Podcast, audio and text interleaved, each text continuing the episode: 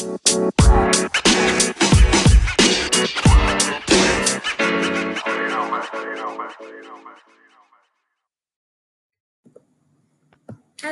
Nina di sini. Hai, Kisha di sini.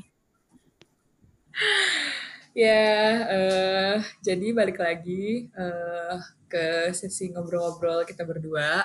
Uh, kali ini yang mau kita bahas langsung aja itu adalah salah satu title uh, motion pictures animation punya Disney yang dalam beberapa tahun terakhir lumayan uh, happening. Iya. Oresin menggebrak dunia. Dan uh, dua-dua dan movie-nya itu salah satu one of the biggest grossing Disney movie yang sampai sekarang ya dari tahun 19 sekian gitu sampai lately tuh dia paling biggest grossing gitu. Ya, jadi kita akan ngebahas tentang Frozen mungkin ya triggernya adalah karena Frozen 2 baru-baru ini keluar gitu. Tapi kalau yang akan kita bahas ya walaupun startingnya ada Frozen 2 mungkin nanti akan sedikit-sedikit ya berkaitan gitu uh, ke Frozen satunya. Mau nggak mau sih berkaitan ya. Iya, karena memang sebenarnya kalau buat yang udah nonton pasti uh, tahulah bahwa antara satu dan dua itu kayak ternyata adalah satu kesatuan cerita yang lebih besar dan walaupun berjarak enam hmm, tahun iya. production iya. tetap aja itu kayak wow gitu. kayak nungguin Dan anak lulus SD akhirnya, dulu gitu baru dia dibikin iya. movie-nya mungkin buat mungkin buat yang dulu nonton pas uh, eh, 2013 itu masih umurnya 10 tahun tahu-tahu sekarang udah 16 tahun gitu kan Man. udah beda atau yang sekarang nonton juga udah anak-anak mm -hmm. baru cuma nanti mungkin akan kita bahas juga gimana enam tahun itu very uh, giving a big impact tuh salah satunya ya animation teknologinya dan juga ceritanya sendiri perkembangannya itu ternyata wow luar biasa gitu. Jadi sebenarnya kan menunggu enam tahun gitu kan. pada saat memutuskan untuk bahas topik Frozen ini uh, asalnya sih cuma karena gue ngeliat itu lagi premier di salah satu channel TV kabel and then ingat pada saat akhir 2019 kemarin sebenarnya waktu gue nonton filmnya di bioskop juga diajak sama Kisha yang ya accidentally kali ya karena originally gue nggak tertarik sama Frozen. Originally yeah. gitu. Ya, cuma waktu itu ya gue ikut aja nonton gitu kan. Ya udahlah ya namanya juga nonton nongkrong nongkrong gitu. Ternyata malah gue sangat sangat menyukainya nomor dua si Frozen 2 ini dan akhirnya ya bikin gue juga jadi suka gitu sama nomor satunya karena uh, ibaratnya ceritanya jadi lebih terlihat aja gitu. Ya disclaimer sedikit kali ya ini kita cuma buat bahan obrolan-obrolan aja. Dan uh, kita belum ngobrolin lanjut banget tentang si Frozen ini jadi benar-benar langsung spontan aja. Gue nggak tahu Kisha bakal ngomongin apa tentang Frozen. Tapi gue tahu gue bakal ngomongin apa tentang Frozen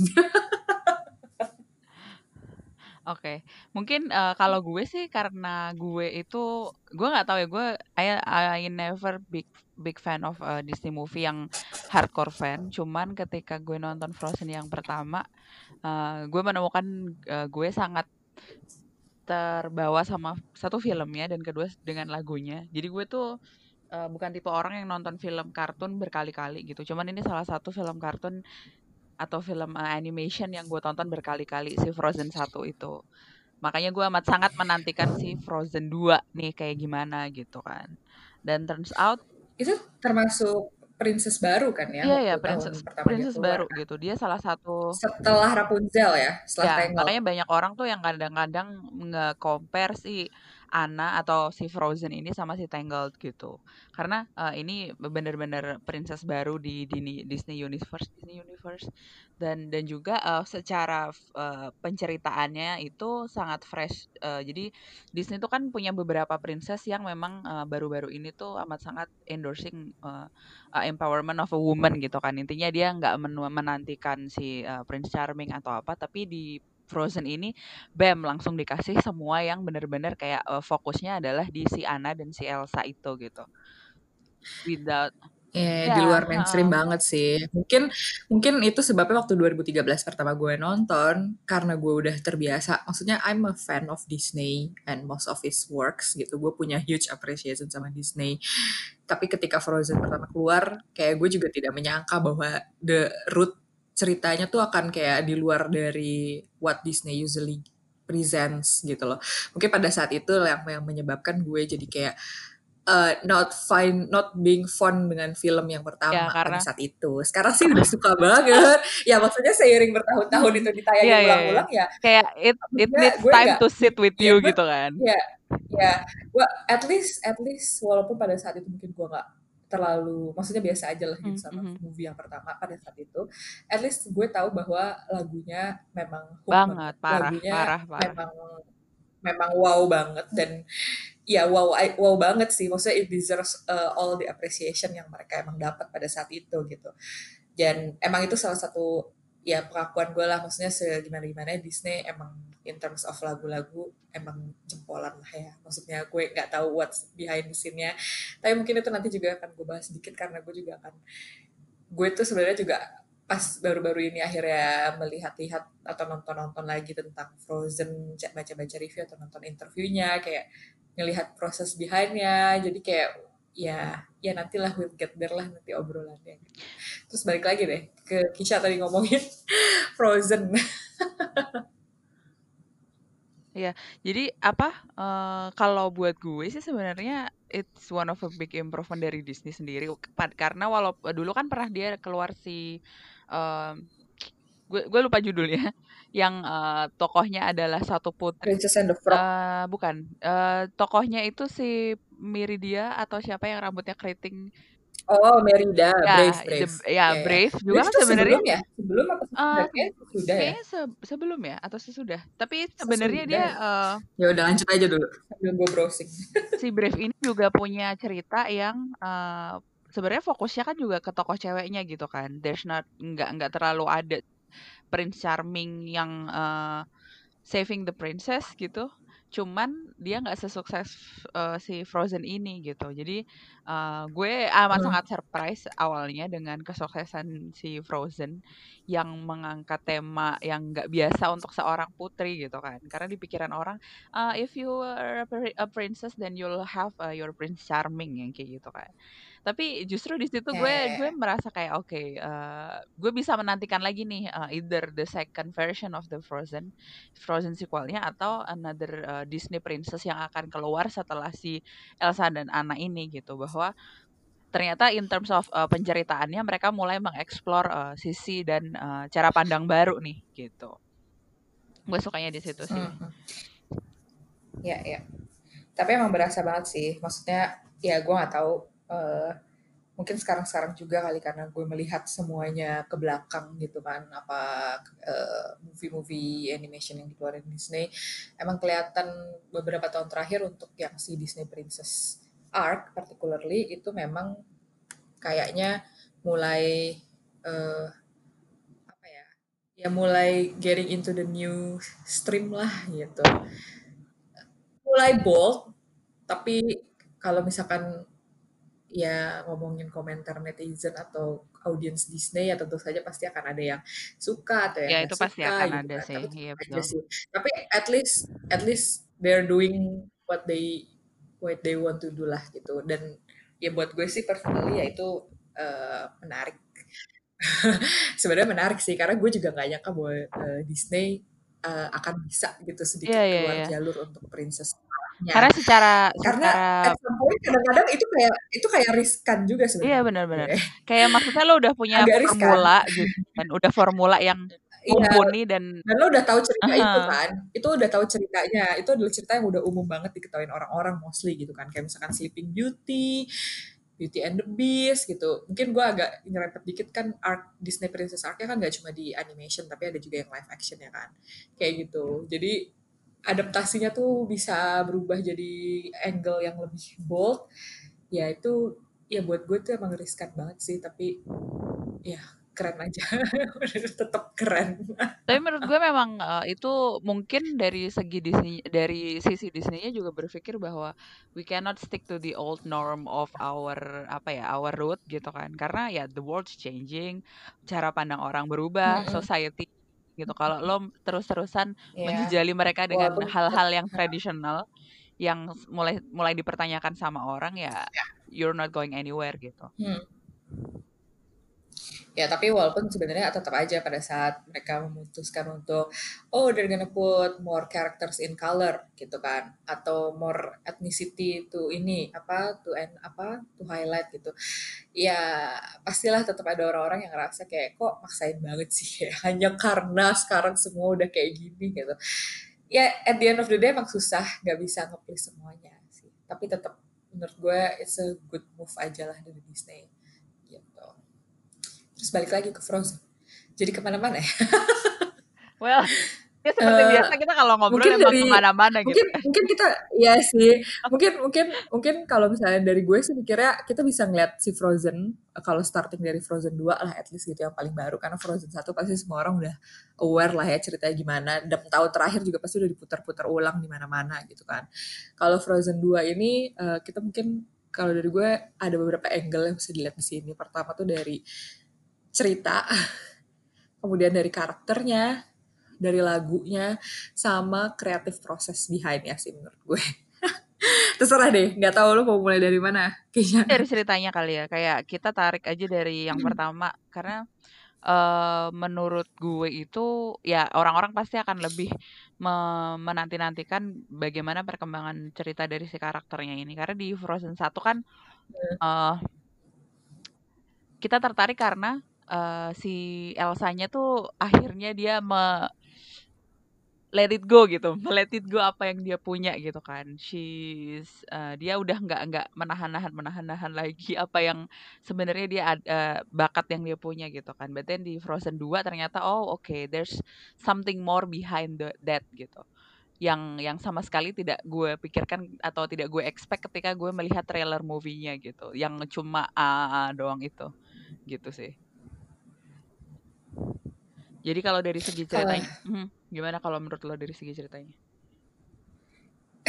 kalau gue mungkin uh, gue lebih tertarik untuk ngebahas tentang interpretasi gue sih. Maksud gue pada saat nonton Frozen pertama tuh emang rasanya endingnya tuh uh, off buat gue uh, in terms of plot gitu. Kayak ada yang gantung kayak kayak this is just a beginning gitu.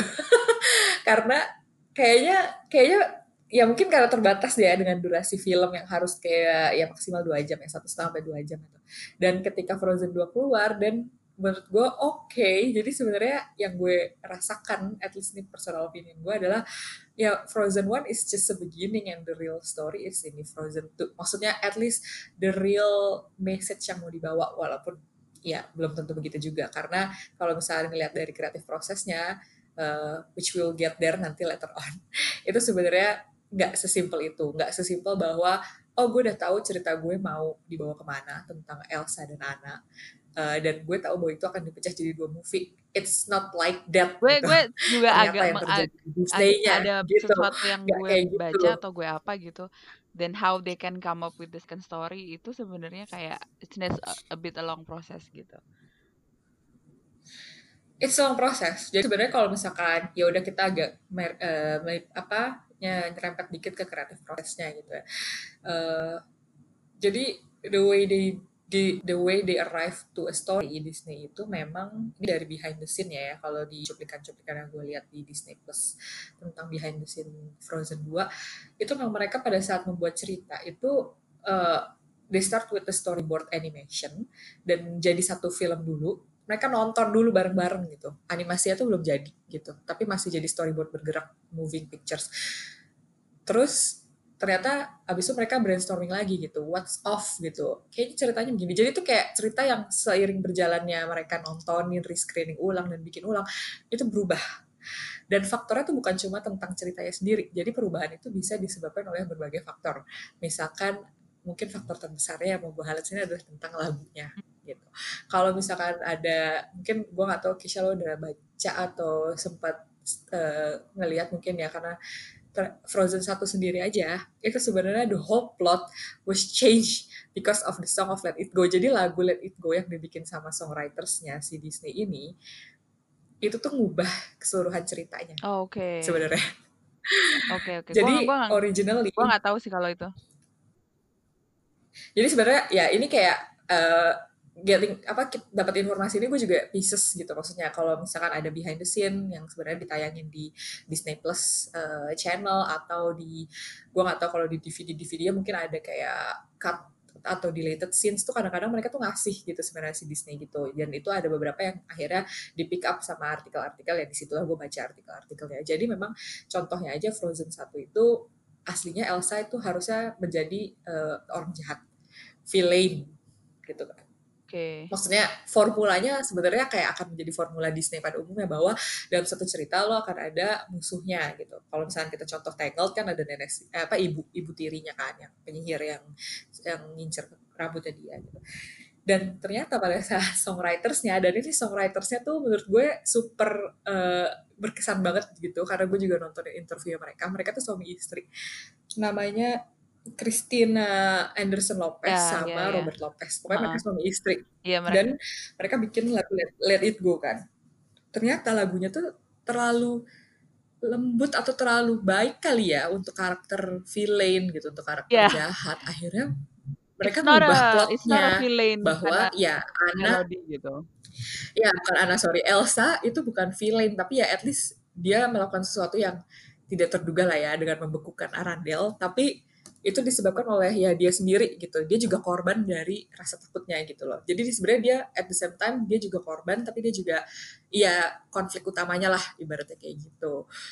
Nah itu itu yang membuat gue kayak oke okay, Frozen 2 uh, eh, balik lagi ke Frozen 2 uh, eh, terlepas dari kreatif proses yang ternyata berubah-berubah seperti itu dan faktornya banyak gitu. Jadi kan, mereka mereka tuh bilang sih di interview bahwa pada saat mereka bikin tuh nggak start dari story terus turun ke semua gitu. Itu semua tuh kayak berjalan barengan. Ketika gue ngerasa lagu ini cocok terus ternyata ngubah story atau ketika cerita ini mau diubah gimana. Jadi semua tuh kayak ngerjain bareng-bareng gitu. Makanya gue amazed aja tapi sebagai penonton gue ngelihatnya tuh seakan kayak dua film ini tuh emang udah nyatu padahal ya itu kayak proses okay. yang jalan terus gitu loh itu kalau buat gue ya uh, ada part-part di mana yang uh, ketika lo menyambungkannya dengan yang kedua pertama itu agak dimasukin gitu. For example tuh uh, yang part mana? Yang part ketika ya then they know ibunya adalah part of the tribe gitu kan. It, itu di film satu tuh nggak disebut-sebutin atau we didn't get any hint hmm. about that. Padahal mereka hmm. mereka trying to fix uh, fix uh, Elsa's problem gitu kan kenapa mereka tidak pernah berpikir bahwa oh itu ternyata adalah uh, uh, penyebab uh, apa yang terjadi di, di Frozen Movie 2 itu adalah penyebab uh, kenapa si Elsa bisa kayak gini gitu. Karena uh, ketika kita lihat dan kita dikasih tahu oh ternyata dulu tuh kayak gini gitu, it, it's a big apa ya, it's a big event. It's a big event yang uh, kemudian bikin forestnya jadi nggak bisa keakses lah.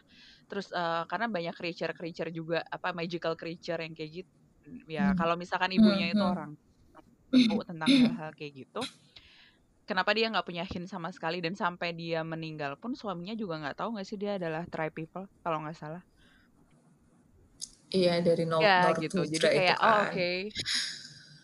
yang yang gue sukain Tapi yang kalau... gue suka di dalam movie ini adalah hmm. kita bisa ngelihat kayak uh, yang kayak lo bilang tadi bahwa this movie itu uh, kan harusnya si Elsa jadi villain mungkin. I don't know that part. Tapi sebenarnya movie ini tuh nggak punya satu villain yang uh, distinct gitu. Gak ada. It, yeah. It's about. No, apalagi Frozen 2 ya. It's about apalagi ya, kalau satu kan masih ada pangeran yang cupu itu tapi ya dia nggak nggak terlalu inilah ya nggak terlalu penting lah ya dalam whole story gitu. The whole story is about self discovery yang itu sih yang gue suka gitu. Dan self discovery-nya tuh semakin kelihatan di movie yang kedua ini gitu di mana semua semua karakter tuh punya yeah, kayak bener, existential crisis gitu. Bahkan Olaf yang kayak yeah, iya, lucu yeah, yeah. dan menggemaskan aja akhirnya dia memikirkan tentang hal-hal yang selama ini nggak dia dia pikirkan gitu tentang uh, apa sih ini kenapa bisa yeah, kayak yeah. gini gitu yeah. seolah gitu yeah. menurut gue kayak oh yeah, yeah, yeah, benar. and oh my god oke okay, oke okay, oke okay, Disney salut gue gitu ya yeah. itu emang iya sih gue setuju sih part itu ya kalau kita part sekarang kita masuk ke angle dari sisi tokoh sih gue ngerasa emang secara the whole message-nya itu tapi gue bisa ngeliat itu dari sisi dua movie-nya gitu. Maksudnya kalau gue cuma ngeliat movie satunya, gue gak akan lihat itu. Kalau gue cuma, ya mungkin setengahnya lah ya, karena lagu Let It Go itu lumayan representing that kind of thing gitu kan. Kayak accepting yourself, kayak don't be afraid. Maksudnya jangan takut sama diri lo sendiri dan lain-lain gitu kan. Tapi ketika Frozen 2 masuk dengan lagu Into the Unknown dan Show Yourself, which are amazing. Gue nggak bisa, gue nggak bisa. Oh my god, gue fan banget sama dua lagu itu. Uh, gue bisa lihat bahwa iya dari sisi karakter Elsa, maksudnya karakternya lebih kelihatan. Gimana karakter Elsa, kenapa Elsa menjadi Elsa, kenapa Elsa kayak di movie satu seperti itu dan di movie dua juga masih kayak gitu tapi akhirnya dia menemukan sesuatu yang dia cari selama ini gitu kan. Kayak lirik-liriknya itu juga kan sebenarnya lirik lagunya sangat representing banget tentang Elsa itu sendiri gitu ya jadi gue lumayan setuju sih bahwa memang the whole timnya self discovery dan gue juga uh, menyukai fakta bahwa our queen Elsa bukan princess ya dia adalah ratu by the way. Ya dia udah jadi ratu kan di mana? Iya bahwa dan gue menyukai ya ratu di ya dan gue menyukai fakta bahwa the whole ceritanya tuh adalah ya lo bisa punya ya lo bisa jadi karakter yang stand for yourself uh, ya yang tadi maksudnya kalau misalnya kita ngeliat formula princess artnya si Disney gitu ya walaupun gak ada prince untuk menyelamatkan lo gitu ya kadang-kadang mungkin emang cuma lo sendiri gitu yang bisa nyelamatin lo pada saat inilah at least gitu kan. Kan lo nggak mungkin menunggu terus-terusan kan gitu. Lo harus melakukan sesuatu yang lo bisa lah gitu. Ya dan ternyata juga Elsa pokoknya as a character representing mm-hmm. uh, dan apa ya uh, representing a lot of people yang di posisinya sama gitu.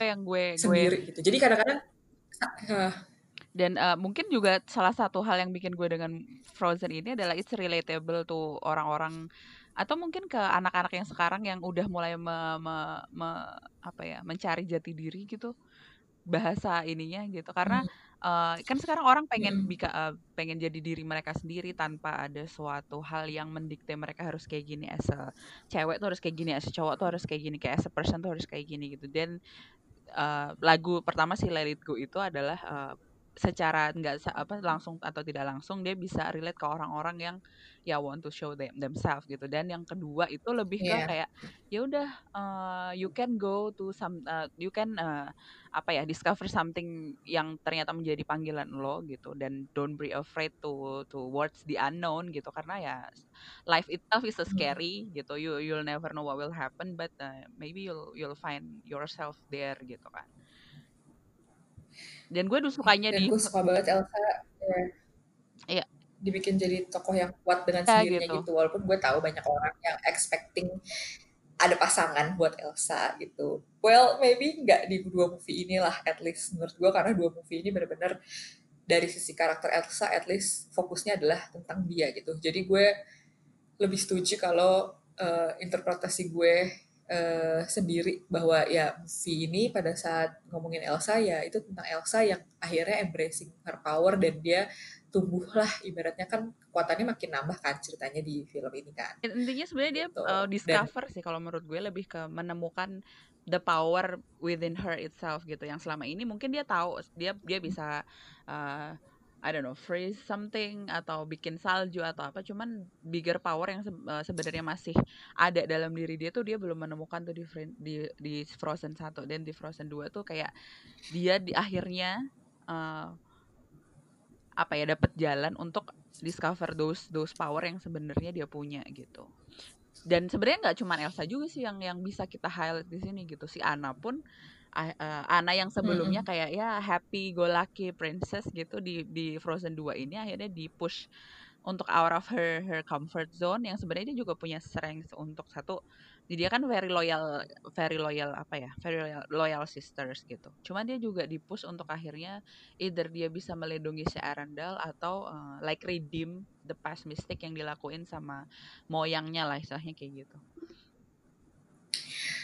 mungkin kalau dari gue uh, tentang Elsa sendiri nggak uh, nggak cuma tentang kalau tentang Elsa sendiri dari gue nggak cuma tentang self discovery kekuatannya tapi self discovery tentang apa yang dia mau lakuin sih gitu maksudnya kita kalau dari gue sih gue bisa lihat dan ini tuh juga karena ada Anna di situ gue bisa ngeliat the difference of the two characters gimana dua-duanya tuh emang beda banget ternyata gitu kan. yang satu tuh uh, dan Elsa tuh tampaknya walaupun dia kelihatan sebagai karakter yang lebih reserve atau lebih diem gitu tapi sebenarnya dia tuh kayak nggak ngerasa harus berada menetap di satu tempat kerajaannya doang gitu. Dia kayak ngerasa harus keluar ke alam bebas. Karena kan kekuatannya basically berasal dari alam oh, juga, kan sebenarnya. Jadi actually. jadi itu juga discovery tentang where she belongs. Maksudnya ada ada yang gue ngerasa bisa relate ya kadang-kadang gitu gitu. Uh, ada mungkin orang-orang atau momen-momen yang ngerasa kayak kayaknya gue nggak bisa cuma di sini terus gitu. Gue harus keluar gue harus explore something. Gue tipe yang kayak gini gitu. Tapi gue nggak bisa bilang gitu. Karena misalkan gue punya anak atau gue punya kerajaan yang harus gue jaga gitu.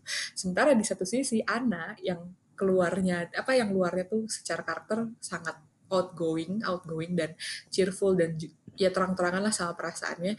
Tapi dia tuh ternyata lebih ibaratnya domesticated gitu. Dia ternyata lebih grounded ke rumahnya sendiri ke kerajaannya sendiri. Maksudnya bukan berarti dia nggak adventurous tapi secara priority kelihatan banget gitu loh. Jadi tuh kayak beda banget yeah, gitu yeah. loh dua-duanya. Jadi lebih terlihat gitu sebenarnya gitu. and the true callingnya mereka sendiri kan what kind of iya yeah, iya. Yeah, yeah, benar true callingnya. Benar benar benar benar. Benar benar benar benar. Ya ya ya I think true calling is the right word to describe ya true calling. Maksudnya kayak ini impian gue gitu. Ya kalau mau dibahasakan dengan manusia bahasa sehari-hari kita ya bukan bahasa. bukan bahasa bahasa uh, roh-roh alam roh-roh alam yang memanggil lo nah, kayak gitu. karena anyway di dunia nyata tuh tidak akan ada siulan-siulan yang memanggil lo untuk melakukan sesuatu gitu kan. Iya, tapi kan maksudnya kalau misalnya kita balik ke dunia nyata, ada momen-momen ketika lo kerja di kantor gitu, terus lo ngerasa kayaknya ya gue ngejalanin sih kerjaan di kantor gue menjalani dengan baik dan apa.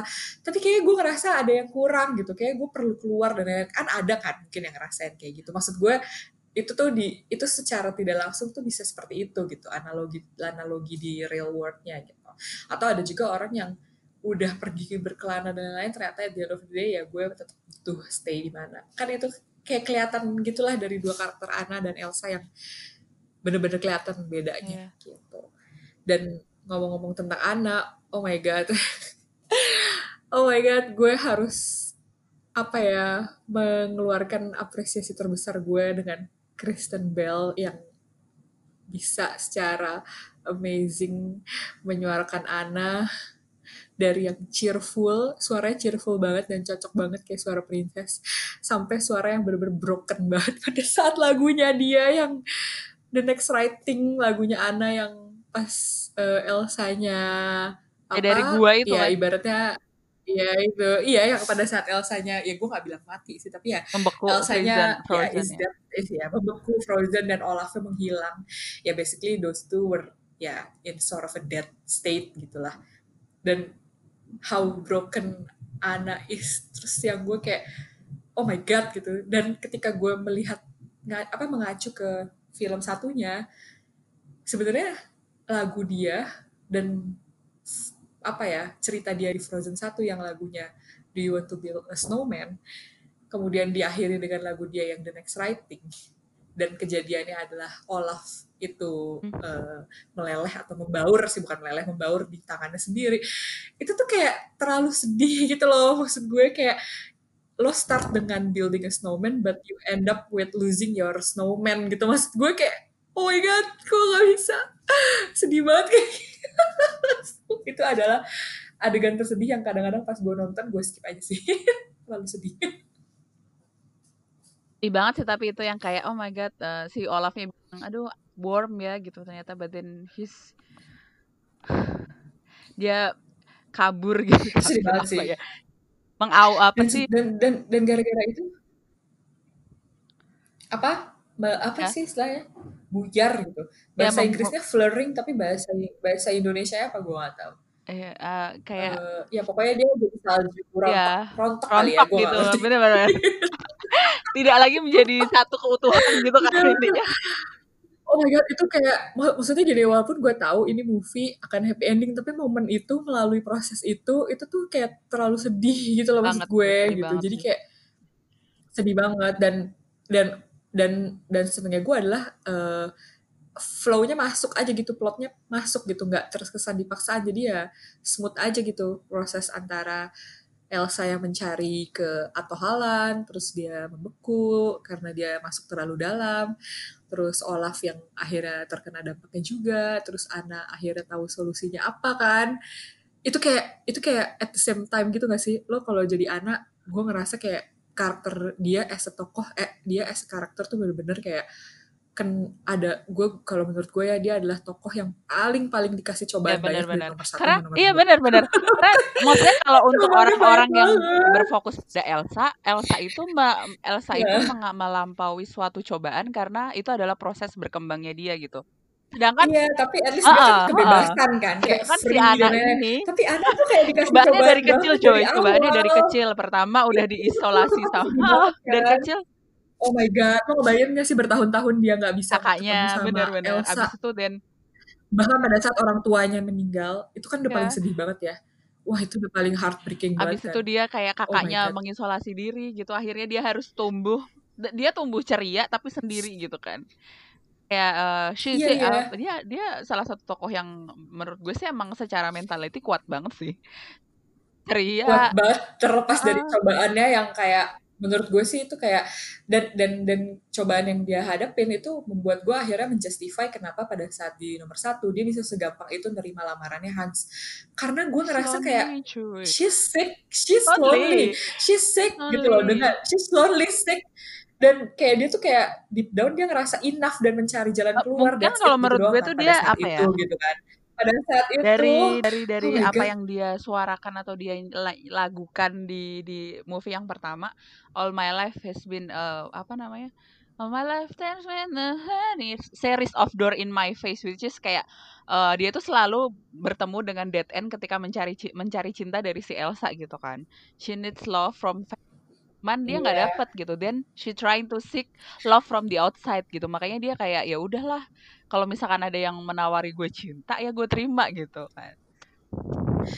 Tapi mungkin bukan cuma karena cinta doang sih kalau gue lihat. Door in my face-nya tuh bisa aja dengan kayak dia tuh nggak dikasih tahu tentang apa pun gitu kan. Kenapa uh, Elsa tiba-tiba shutting her out terus kenapa uh, apa nggak ada yang cerita penyebabnya juga gitu kan dan ayah ibunya meninggal dan dia nggak ada di situ kayak dia bener-bener gue ngerasa dia berada di state yang oke okay, ini udah nggak baik banget gitu. Kayak gue harus keluar dari sini gitu.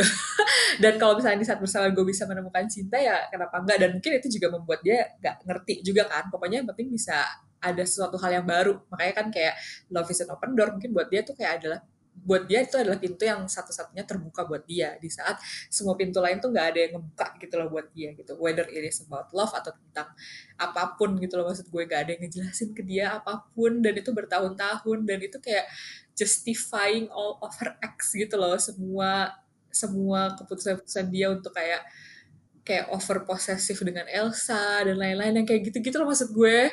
Jadi kayak oh my god oh no cuman gue uh, gue uh, gue pernah nonton juga bahwa sebenarnya karakter Anna ini actually not that not this uh, not this cheerful and not this apa ya clumsy or uh, setegar itu gitu. Jadi sebenarnya si siapa namanya si uh, siapa mbaknya yang isi suara tadi Kristen, Bell, ini justru te, uh, uh, meng, uh, ngasih input bahwa she want to do someone atau satu karakter yang uh, reflecting to her own self when she's younger gitu. Satu yang uh, cheerful terus uh, sebenarnya dia itu di dalam hatinya itu dia tegar terus dia uh, do the right thing tapi sometimes do the wrong thing gitu. Jadi the character itself itu juga evolve based on uh, pengisi suaranya gitu si si Kristen Bell ini. Iya iya iya ya, lagi-lagi ya uh. another kreatif proses yang di yang yang kita nggak bisa cuma mengacu ke satu storyline dan semuanya ngikut gitu kan kayak semua tuh berkontribusi gitu kan.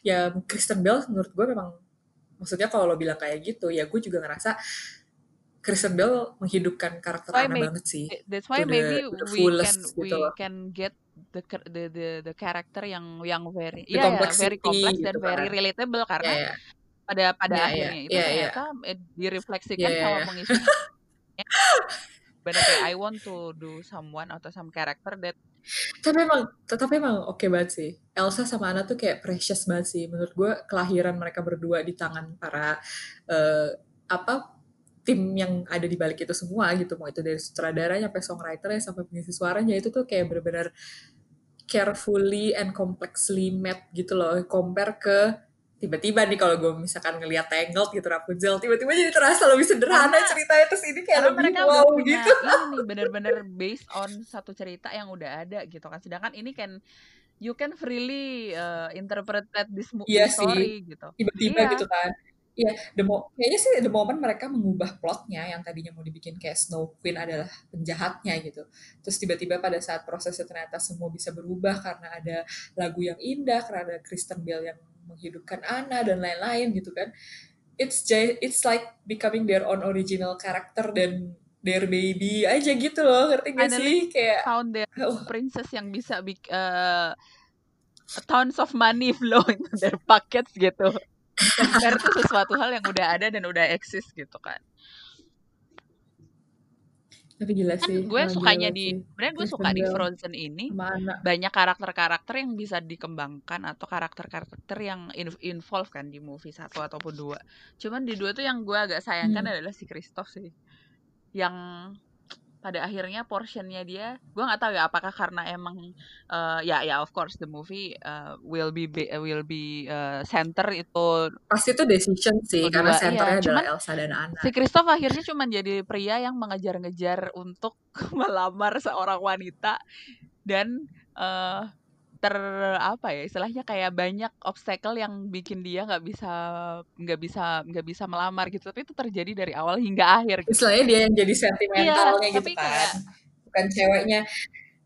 Tapi gue suka sih maksudnya gue ngerasa tidak menjadi masalah yang sangat besar gitu pada saat gue nonton. Gue ngerasa kayak itu oh ya yeah, that's just how the way it is. Jadi gue ngerasa itu sangat normal ketika ceritanya dibawa ke Christopher kayak gitu gitu. Karena memang fokus besarnya ada di Anna dan Elsa gitu. Dan dia tuh benar-benar kayak cherry on top untuk at least buat Anna lah gitu. Karena Anna kan kayak udah terlalu banyak gitu kan harus dihadapin gitu kan.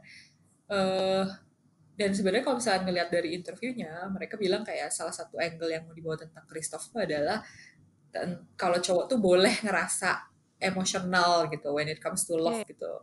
Lo nggak cuma cewek doang gitu yang ngerasa sentimental atau apa yang kayak gitu-gitu loh dan gue suka angle itunya gitu. Tapi kalau misalkan lo masih belum puas uh, mungkin lo bisa ngelihat uh, deleted scenes dan deleted songs. Bahwa sebenarnya tadinya memang si creatorsnya itu ya pokoknya timnya itu mudah menyiapkan momen tersendiri buat Christoph sebenarnya. Tapi nggak jadi. Momen di luar dia mau ya, melamar ya, si anak nggak maksud gue lamarannya kan akhirnya it's very ah. simple dan kalau dari gue sih gue lebih suka yang kayak gitu oh, gitu ya. maksud okay. gue kayak karena mereka kan udah udah together lumayan lama gitu kan jadi lo cuma kayak tinggal apa satu cincin lamaran udah gitu dan you can continue being happy together gitu maksud gue karena kan nggak gue nggak bisa ngebayangin cowok lain yang bisa sama anak sih maksudnya karena kan mereka punya Ana sama Elsa tuh history wise kan sangat spesifik ya cowok-cowok yang harus bisa mengerti kondisi mereka berdua gitu kan maksud gue dan itu cuma Christoph gitu yang dari awal terlibat gitu nah coba balik lagi uh, sebenarnya kreatorsnya pun uh, kelihatan banget gitu loh. Mereka sebenarnya udah punya banyak hal yang mereka pengen masukin di semua karakternya dan lain-lainnya. Sampai akhirnya di Frozen 2 ini ya adalah lagu-lagu yang gak jadi ditaikin, adalah adegan-adegan yang gak jadi ditayangin gitu. Mungkin lagu kali ya. Karena tadinya lagu, tadinya pas Christoph itu ada di latest okay. song gitu, Get It Right. Itu harusnya itu yang akan jadi lagu lamarannya Christoph ke Ana. Gitu. Kalau gue sebenarnya lebih ke kayak uh, bukan masalah tentang dia yang akhir apa harus punya scene melamar yang grande, no. Gue tuh sebenarnya lebih expect Christoph menjadi seorang atau menjadi karakter yang punya cerita lebih solid uh, di luar cintanya dia dan dari uh, ke Ana yang akhirnya dia harus mengejar-ngejar momen untuk menyatakan menyatakan atau mengajak Ana menikah tuh dari awal sampai akhir gitu. Kayak oh my god ya, guys yeah, yeah, yeah, yeah, uh, si Christoph itu butuh sesuatu hal yang lebih dari ini. Karena di movie pertama itu uh, perannya itu very signifikan ketika dia nganter Iya, karena dia Antar ya anak si benar. trollnya lah atau apa gitu, tapi di movie kedua jadi kayak gitu doang gitu. Walau walaupun gue Iya sih, kalau dibandingin nomor wal satu sih. Nomor satu tuh sebenarnya lebih kayak signifikan Iya dan iya heroic in iya. a way kan, karena karena ya dia yang dia kan ahli es kan, makanya Ana mau pergi ke istana es yang kayak gitu-gitu itu Iya. kan kelihatan Kan kebutuhannya heeh, ada bener gitu bener. di situ Bukan kan. bukan gue mau bukan gue mau mengangkat bahwa bahwa we need Ngerti ngerti ngerti hero ngerti. like Christoph atau cowok yang menjadi hero, enggak. Cuman gue butuh cuman butuh karakter kurang yang lebih step up aja aja. gitu. Cuman gue sukanya di sini Ya. adalah si Christoph itu bukan digambarkan sebagai cowok yang yang yang apa ya? Sok heroik juga enggak gitu sih. Itu di Ya iya normal iya banget kan, terlalu karena manusia ada ya. ada part di ini gue juga menyadari ketika gue nonton salah satu video review itu ada part di mana dia bilang kan kan dia sempat terpisah sama anak kan tapi akhir tuh akhirnya dia ketemu sama anak.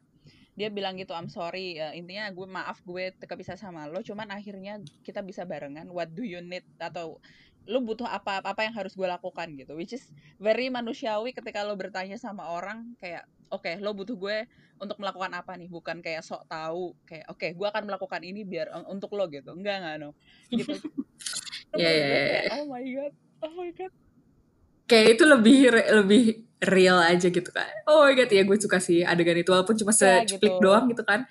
Ya tuh anaknya dikejar-kejar sama itu itu sama si iya nah, gitu apa eh, si, giant si, rock ya si, rock si giant ya?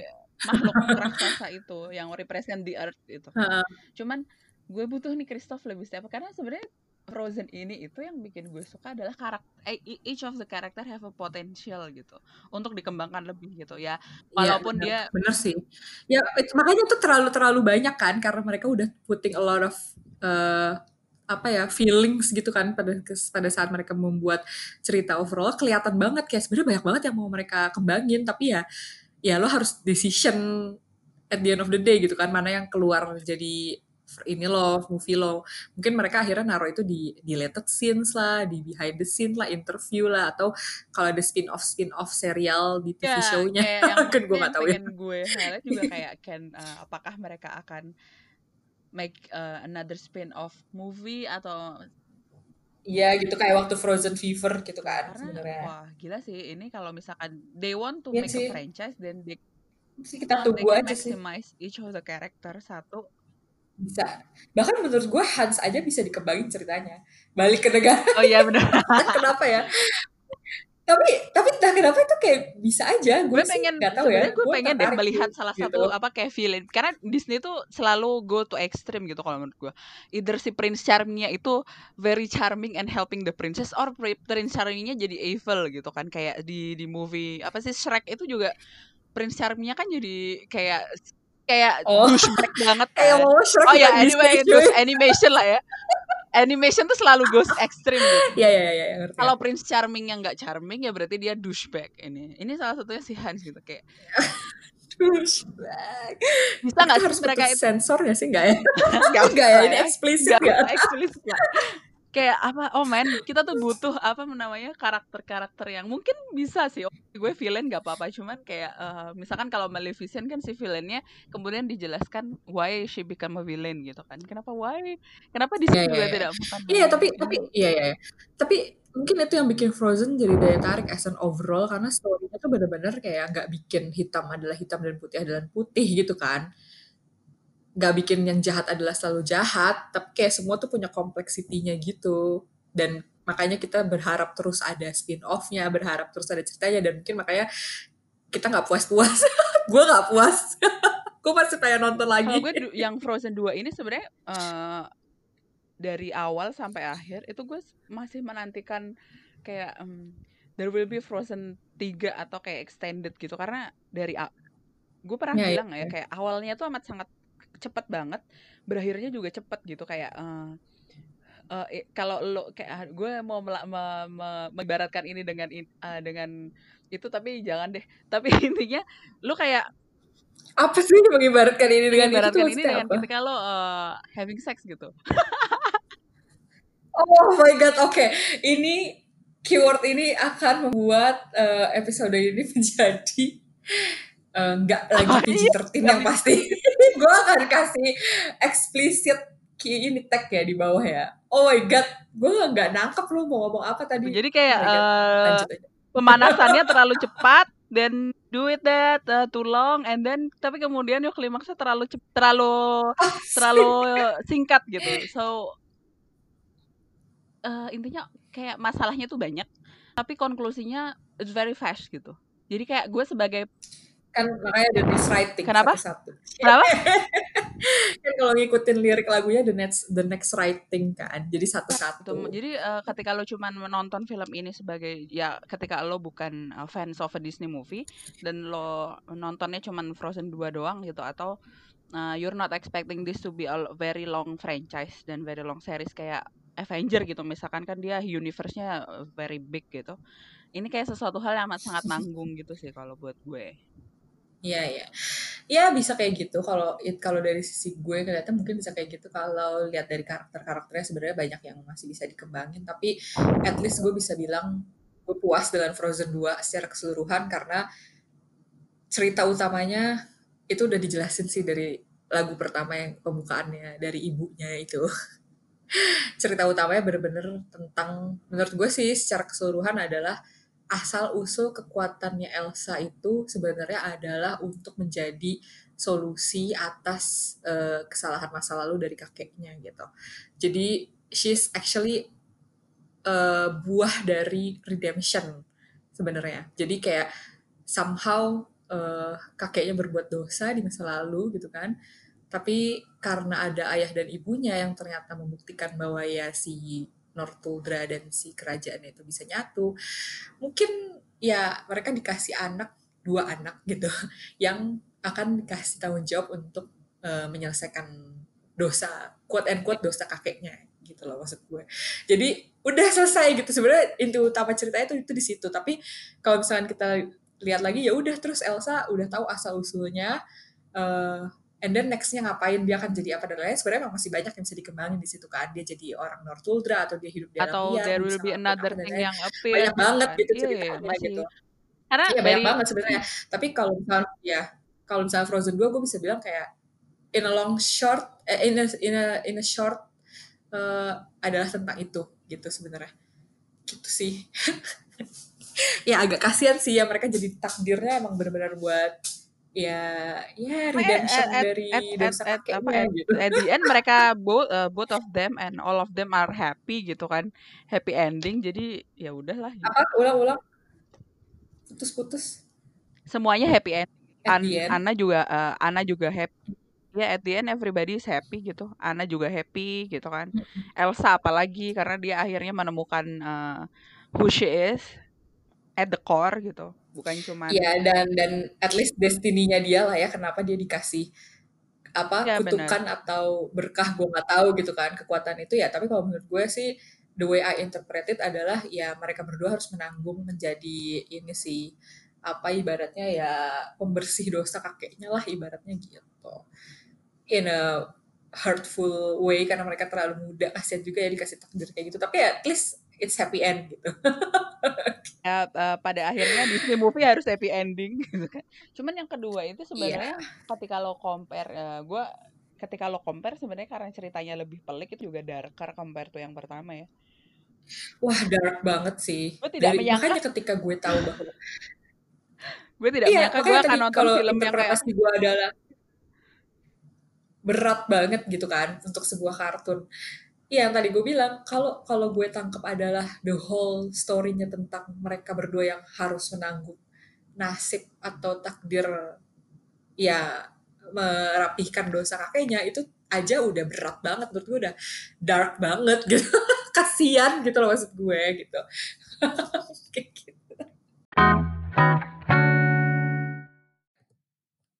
Iya gitu jadinya. Kasihan aja. Iya bener sih, bener. Tapi uh, ya gue nggak tahu ya sebagai penonton mungkin ada beberapa orang yang tidak tidak me, me, tidak menantikan suasananya yang terlalu gelap. Makanya ada beberapa yeah. yang uh, agak-agak nggak nggak nggak terlalu keen atau nggak terlalu fun towards the story. Tapi buat gue sendiri sih gue suka karena ya itu lagi itu lagi dari awal suka sampai dari awal Frozen yang pertama sampai yang sekarang kita lihat tuh perkembangannya dari segi segi cerita juga jadi tambah kompleks gitu oke sih kalau menurut gue pot apa uh, untuk dikembangkan Oke lebih sih, lanjutnya plot tuh ada semuanya. Iya ya benar-benar. Bahkan nyokap gue aja gue aja gue suruh nonton kan akhirnya kemarin pas ditayang di Fox Movies nyokap gue sama adik gue belum nonton waktu di bioskop. tapi yang Ya, pertama udah nonton bagus. Yang pertama udah nonton, kita juga Oke. nonton bareng-bareng bertiga dulu di, di Hmm. TV kabel juga dulu gue Oke. ingat banget. Jadi kemarin ya nyokap gue juga ngakuin lebih bagus sih ceritanya, maksudnya ya ya lebih kompleks, lebih ada pesannya itu at least dari nyokap gue lah ngomongnya kayak Hmm. gitu. karena uh, Ya. sebenarnya how they uh, discover the story juga uh, kalau ini gue pernah deng pernah lihat hmm, di behind the scene-nya juga itu direkturnya atau salah satu penulis ceritanya itu dia itu harus cewek ya? cewek ya cewek bukan? iya jadi Ya, dia Jennifer Lee, gue suka banget. Ah, dia journaling as an Elsa, as Elsa the the character to find uh, what is uh, kira-kira apa nih tensi, tensi yang Elsa rasakan. Iya benar. Yang pas dia pergi ke glacier bukan? uh, gue nggak tahu dia pergi ke mana, tapi dia tuh journaling. Jadi tiap hari dia uh, kayak Oh bikin dia diary, journaling. dia bikin diary as Elsa untuk menemukan tensi-tensi yang kira-kira bisa dibikin cerita. And That's uh, four months gitu. Jadi gue amat sangat wah gila dedikasinya satu untuk menemukan satu ide cerita itu ternyata nggak segampang lo duduk di kamar mandi kemudian oh my god yeah I have uh, Ya emang enggak. enggak. gitu untuk si movie ini kayak bener-bener dia uh, menggali uh, karena pasti dalam beberapa bulan itu kemungkinan-kemungkinan ide cerita yang bermunculan kan banyak ya cuman akhirnya Iya dia bisa menemukan tensinya oh ternyata uh, this is the one that uh, suitable to be the next story of uh, Elsa Iya. Mungkin itu juga yang gue sangat suka kalau kita ngomongin kayak kreatif prosesnya dan mungkin ini agak ngebawa-bawa ke lagunya juga gitu.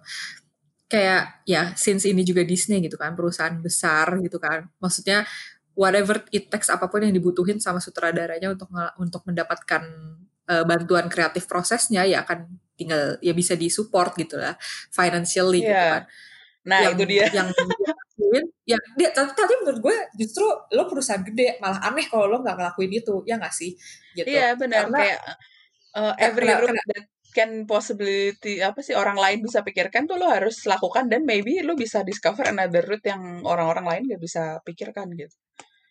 Kenapa gue bilang kayak as a Disney karena Disney juga adalah udah nama besar gitu ya. Kalau dia tidak melakukan sesuatu yang besar juga di baliknya itu ya akan efek dia juga as a company gitu. Tapi maksud gue adalah ya itu at least tanggung jawab mereka juga karena mereka udah punya nama di bidang-bidang Hmm, motion hmm. pictures animasi gitu kan. Makanya gue juga eh, amazed dengan effort mereka untuk eh, sebenarnya sebenarnya gue mau ngomong satu dulu sih. Mereka kan nge-support si sutradara juga waktu sutradaranya si Jennifer Lee sama Chris, Chris Buck gitu untuk pergi ke glacier aslinya di Iceland setahu gue.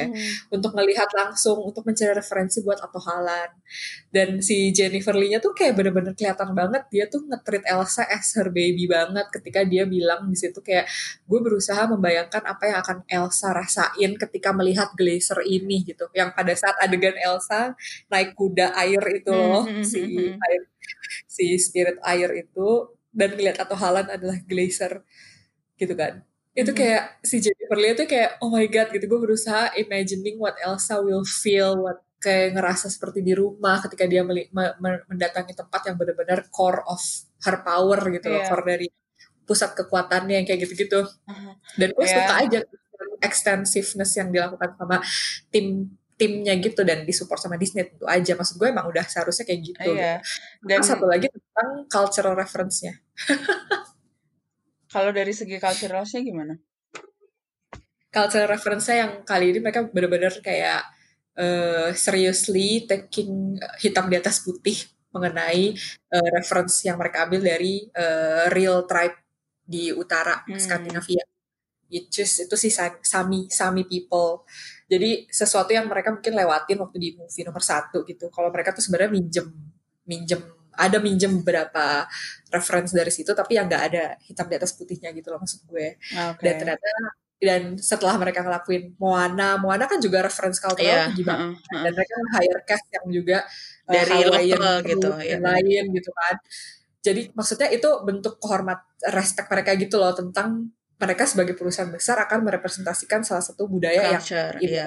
Ya, ya mungkin intinya kecil dan orang nggak tahu gitu kecil dan Iya. orang nggak tahu ya intinya kayak maksudnya ketika lo mengambil referensi satu budaya dan lo merepresentasikannya salah, itu kan kayak mocking the the the culture itself gitu kan. Iya sensitif banget kan gitu Hmm. Nah Tapi- itu mereka di Frozen 2 pakai cultural advisor langsung lagi gitu dan ya hitam di atas putih lah intinya jadi kayak bahkan mereka akan ngeluarin eh mereka tuh ngeluarin yang versi translation untuk bahasa Sami-nya sendiri gitu Oh, loh buat cool, si cool, animasinya Mm-mm. gitu. Ya, secara ini kali ya, kalau gue sih bisa melihat bahwa Frozen 2 ini tuh orang satu bebannya amat sangat eh, besar. Besar. Ketika satunya itu amat sangat eh, amat sangat amat Karena sangat satunya booming banget sih. banget parah Iya. gitu. Ketika orang-orang expect sukses ya baru. Iya, iya benar. Itu kayak sesuatu hal yang nggak mereka expect akan se-booming itu sih. Terus lo lo dapat chance untuk eh, mengembangkannya menjadi another movie yang kedua yang di mana orang-orang pasti expectnya ekspektasi kalau nya udah tinggi ya lo nggak bisa main-main juga sih ketika ini Iya. gitu. Cuman wah gila sih keren-keren sih. Gue suka banget sih ketika uh, Anna sama Elsa uh, ketahuan bahwa mereka keturunan No- Northuldra dan disambut dengan lagu Northuldranya. Iya Gue suka benar-benar. lagu itu cuy. Itu lagu nomor satu kan yang ngebuka film nomor satu. Dan itu kayak lebih terasa magical gitu loh. Kalau ternyata oh my god ternyata ini asal lagunya kayak gitu loh. Iya, kayak, wah, Dan- gitu. Apa eh, mereka tuh banyak apa sih sel- mungkin selain selain mereka pakai referensi dari eh, the real tribe-nya sendiri dia kan yang si Into the Unknown-nya juga ada version yang sama Aurora which is eh, salah satu penyanyi yang gue suka juga gitu kayak Gue nambah gak pernah tahu dia sih sampai gue denger lagu itu di Unknown.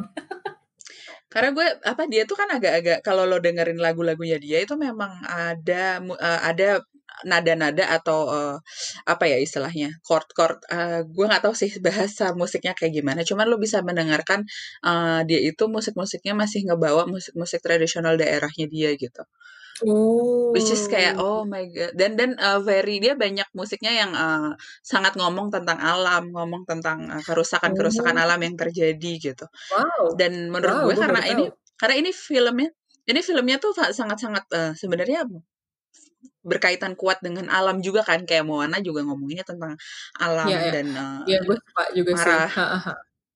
gitu jadi Iya, kayak oh benar-benar. my god oh my god itu kayak satu holistik yang menurut gue saling melengkapi banget sih itu keren banget sih Iya, iya. Gue baru tahu sih si Aurora itu ternyata, ya maksudnya lagu-lagunya jenisnya kayak gitu. Maksud gue, gue cuma tahu sebatas bahwa oke dia terlibat di itu di Unknown dan representatif dari ya Scandinavian karena dia penyanyi dari Norway Mm-mm, gitu kan. mm-mm, iya Dan suaranya emang angelic banget Iya, buat merepresentasikan kayak spirit ketika spirit lo ya ketika itu lo gitu. denger tuh kayak oh ya lu lagi ada di hutan terus ada spirit of the forest tuh singing to you gitu yang kayak gitu Iya. cuman lagu-lagunya emang banyak yang tentang alam tentang eh tentang creature creature kayak gitu sih Tapi sebenarnya gue juga mau me- mau menyampaikan sih interpretasi gue bahwa at the end of the day karena ceritanya adalah redemption mereka terhadap si dosa kakeknya yang gue tangkap adalah at least at least ini yang gue tangkap suara itu tuh sebenarnya suara dari ibunya yang dia ada di masa lalu dan ter dan terekam dengan air yang dikatakan punya Iya. memori dan Water has akhirnya baru memory. bisa didengar oleh Elsa ya dan akhirnya baru bisa didengar oleh Elsa setelah beberapa tahun dia embracing kekuatannya dia dan kekuatannya makin besar. Karena dia kekuatannya makin kuat dia makin bisa mendengar apa yang ada di dalam memori air Hmm, itu yang ada di hmm. Atohalan Iya, karena. Atohalan kan sebenarnya kayak cuma bongkahan es dari air yang menyimpan Yap, semua yap. memori Mm, itu mm, aja mm, kan sebenarnya Iya, iya. jadi sebenarnya itu kayak itu kayak gaung dari Iya, eh, Gue juga menangkapnya dari seba- kekuatannya dia sendiri Uh, gue juga menangkapnya seperti itu sih kayak maksudnya uh, sebenarnya suara itu ya dari ibunya yang karena ada adegan yang ibunya nyanyi itu juga kan waktu iya, menyelamatkan si itu Nah. gitu. Ya, tapi itu sebenarnya bisa didengar Elsa karena itu adalah gaung dari kekuatannya sendiri gitu loh. Sebenarnya gitu. Jadi itu kayak bukan ada spirit yang ada di ya oke mungkin ada spirit yang empat empat empat elemen itu ada di situ tapi sebenarnya atau halannya itu adalah bongkahan memori gitu. Dan yang bisa dengar bongkahan memori itu adalah orang yang punya kekuatan kayak Elsa gitu. Gitu sih. Karena kan cuma dia yang bisa bikin memorinya kemudian tervisualisasi jadi patung-patung salju gitu kan Iya. ya dan itu baru bisa dia lakukan setelah mungkin beberapa tahun dari Iya. movie pertama dan Anyway, kekuatan dia makin besar gitu Anyway, kan she's growing part, she's part of those, uh, she's part of those uh, spirit itself kan sebenarnya. Iya, tapi sebenarnya kekuatannya dia tuh antara kayak es dan air sih menurut gue. Jadi dia bisa, ya eh sorry, antara es dan angin kalau menurut gue. Karena kan angin bikin beku jadi es, eh angin bikin air beku jadi es gitu. Ini ini menurut gue aja sih sebenarnya antara dua itu. Gitu. Ya intinya dia diberikan kekuatan gitu supaya suatu hari dia bisa mendengar memorinya si air aja. Udah kayak gitu. Pada saat kekuatan dia semakin besar gitu. Kekuatan dia itu kayaknya settingnya tiga tahun ya dari film satu ya ceritanya ya. Kenapa? Settingnya Frozen 2 tuh kayaknya tiga tahun setelah uh, Frozen 1 kalau di merekanya. Oh, Oke, okay. ya melihat Jadi dari El- hasil akhirnya itu ya pasti gue gue nggak nggak nggak heran sih itu butuh tiga tahun. Iya Elsa growing the powernya kan. Heeh. Gitu. Kekuatannya mulai tambah gitu kan. Dan dia mulai Karena merasa kayak uh, kayak gue bukan iya, di sini kayak- nih. Mm-mm, karena maksudnya dia butuh waktu buat adjusting, terus merasa terbiasa, kemudian mempertanyakan itu kan butuh waktu juga ya. Iya. Ya udah Cuman kayak uh, apa? Mau lanjut sih, gue cuman mau eh, salah satu apresiasi aja sebelum kita sebelum kita menyel, me- merampungkan diskusi ini. Apresiasinya adalah gue selama enam tahun ternyata. Kalau gue malah mau bilang Kalau gue sebelum sebenarnya- kita tutup, kita terakhirnya ngomongin lagunya dulu gitu. Oh, Oke, tapi gue mau Kayak ngomong sebentar gitu. tentang Lo- animasinya gitu. Oke oke. Gimana gimana? Oh iya iya iya. Tentang iya. animasinya perubahan, dulu. Perubahan animasinya. Perubahannya gitu. Perubahan animasi. Wah, enam- ya. Ya ya. Enam ya, tahun itu suatu hal yang luar biasa yang bisa terjadi di suatu bidang teknologi sih. gitu. Dari yang 2013 sampai 2016 tuh kita bisa lihat bahwa ya perkembangannya itu luar biasa pesat sih Apa per, dari ter- segi perubahan teknologi. terbesar yang lo lihat apa? Perubahan terbesar yang lo lihat apa? More detail and more real aja sih secara animasinya. Detail yang Dan paling kelihatan dari lo adalah Satu bajunya Elsa. Itu Ah, kayak iya, iya, iya. oh oh ya, damn, gitu. oh ya, oh oh my god, oh my god emang bagus banget sih. abis Stitch itu luar biasa jahitannya kelihatan, oh my god jahitannya iya iya kayak kelihatan. maksudnya bo itu bordirannya aja kayak Kerat-kerat bajunya, Iya. iya. oh my god itu terus yang kedua gue yang paling amazed banget adalah ket- eh, nah, yang ada dua hal lagi yang pertama itu si kuda air itu bagus banget Ah, iya, luar iya, iya. biasa Itu indah Sama banget yang sih. ketiga adalah ketika- banget sih. Iya. itu yang kayak Iya, kayak terakhir-terakhir gue gue kalau nggak salah gue bilang ke lo atau ke Andin gitu pokoknya gue pengen punya kuda kayak gitu gitu yang pas terakhir dia di Arandels kan kudanya Kudanya "Aku pengen punya kuda kayak gitu." Oh my god. Tapi itu oh my god, tapi itu emang cantik banget sih. Cantik itu keren banget sih Cantik keren banget banget. sih emang. dan Eh, gue suka banget sih. dan sama scene ketika dia mengangkat air dari kapal yang eh, kayak bongkahan kapal itu ah itu luar biasa sih Oh iya itu. bukan Oh kayak an- Oh, gue juga harus itu bukan adegan kayak- gue suka banget sih.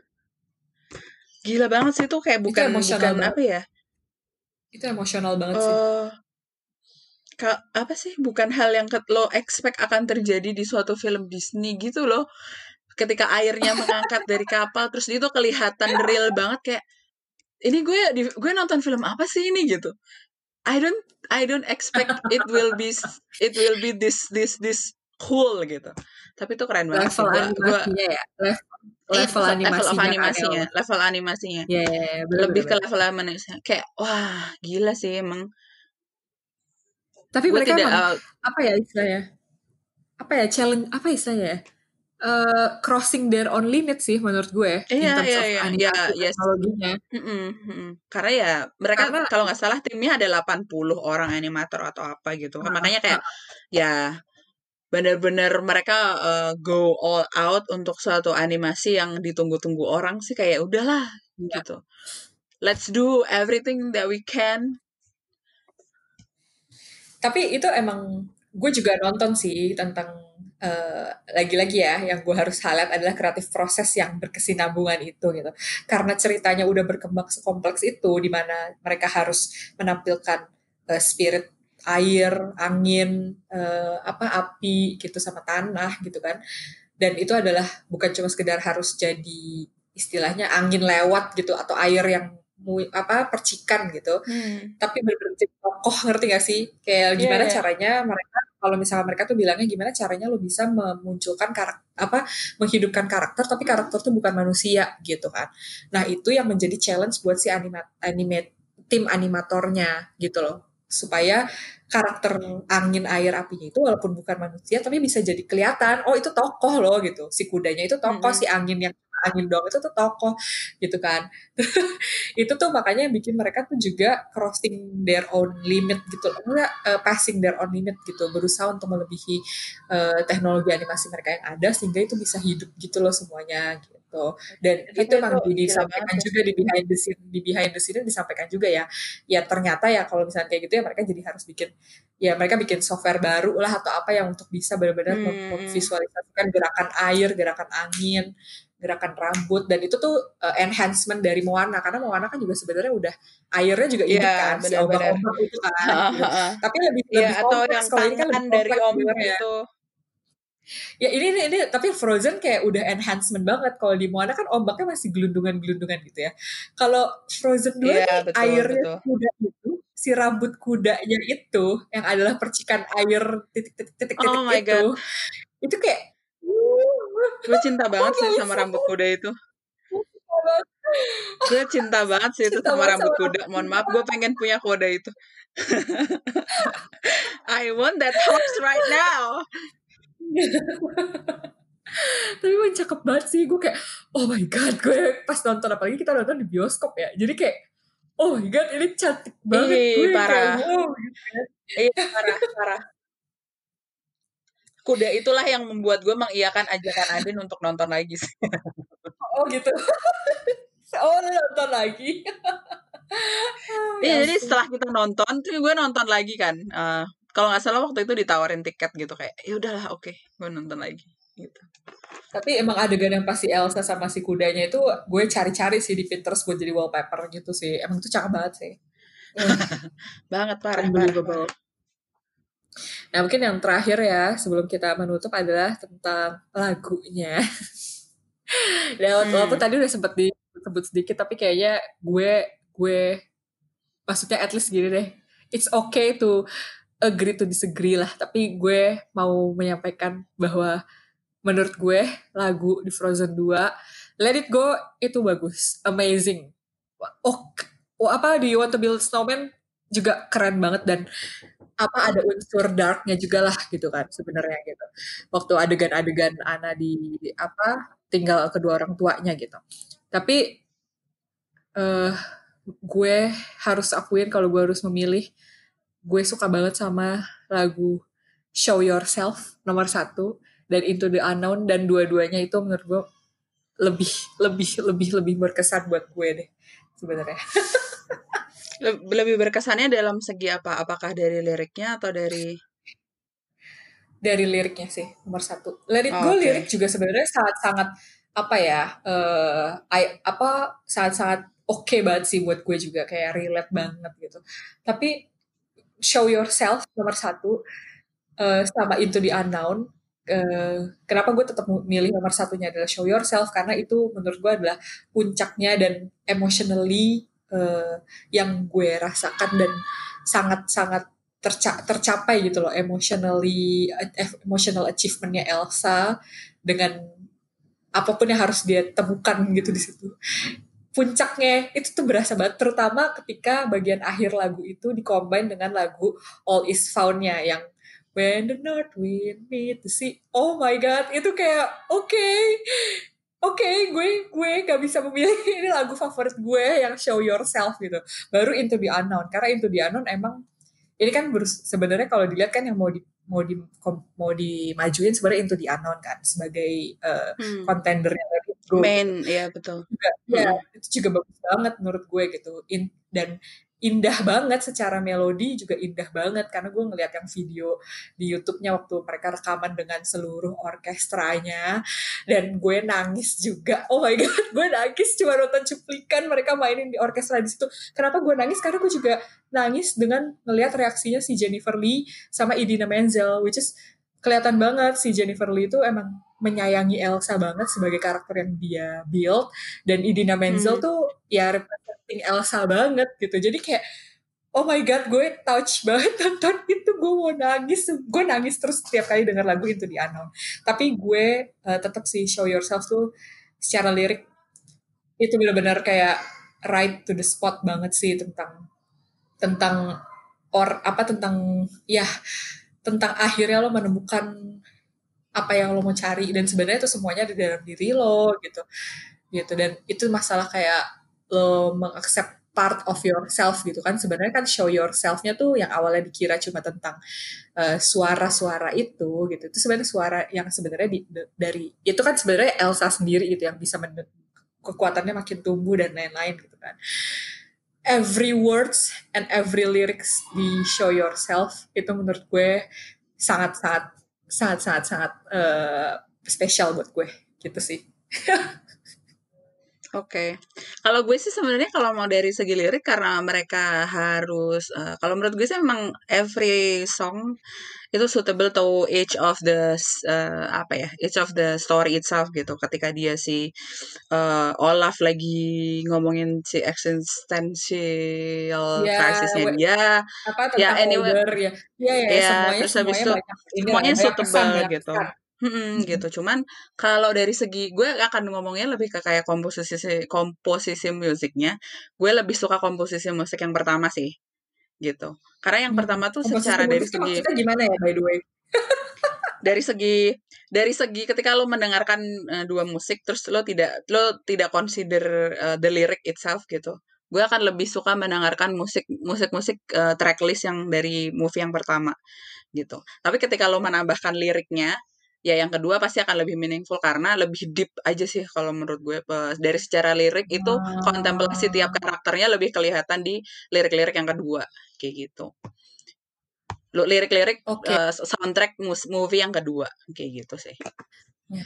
tapi di situ gue tetap berbeda sih even kalau misalkan dari angle musik komposisinya alunan musiknya gue lebih suka yang kedua okay. That's fine. I mean, we have a iya, different ear. Gue gak berharap kita harus setuju di sini. Iya. Gue mau menyampaikan kalau kalau dari gue tetap gue lebih suka uh, secara keseluruhan musik gue lebih suka yang kedua. Tapi gue tetap tidak menyanggah bahwa nomor satu tuh semuanya bagus juga. Let It Go sama We Want to Be a Snowman sih terutama ya buat gue. Love is an Open Door juga sebenarnya ikonik lah ibaratnya. Nomor satu tuh sebenarnya menurut gue lebih kepada ikonik gitu. Gue suka, gue uh, uh, apa uh, meet the story-nya juga pas gitu sebenarnya. Tapi kalau misalkan kalau stand alone lagu, gue tetap si nomor dua tuh kayak melodic wise wow gitu gue kayak wow gue gak nyangka gue lebih bisa men mendengarkan aspek-aspek orkestranya gitu di Into the Unknown sama di Show Yourself somehow gitu tapi ya gitulah ya yeah. karena, karena secara mungkin dari segala dari segala era Iya ya, cuman kalau kedua sih gue lebih merasa dia lebih uh, ini aja sih, lebih invest more to the music also daripada yang pertama gitu. Dan mungkin pada saat pertama mereka juga kali. Iya. Makanya yang kedua, oke let's just, uh, make it better gitu, uh, dari segi banyaknya apa sih, ensemble-nya juga lebih lebih lebih komplit gitu kan. Dan ketika dinyanyiin si Brandon, wah itu udah die sih gue kayak, oke oke baiklah yang yang oke yang ini gue suka banget gitu. Itu udah kayak, ah Iya iya iya. Tapi kalau kayak gitu kita juga tidak boleh melupakan fakta bahwa Christoph mendapatkan lagu 80s Jam. kayak nah, itu semua itu udah wow, itu ya Christoph juga sih. Christoph juga sih. Itu kayak udah terbaik sih. Sebenarnya waktu nonton di bioskop, gue gagal fokus sama lagunya jadi fokus sama adegannya cuy yang terlalu eh, dibikin kocak-kocak gitu loh ala-ala itu iya benar-benar tapi gue jadi kadang-kadang pada gara-gara terlalu fokus sama adegannya jadi gue tuh tidak terlalu mendengarkan lagunya. Nah ketika sekarang gue cuma dengerin doang gitu di Spotify gitu misalkan lagunya eh ternyata lagunya enak juga gitu maksud gue hmm.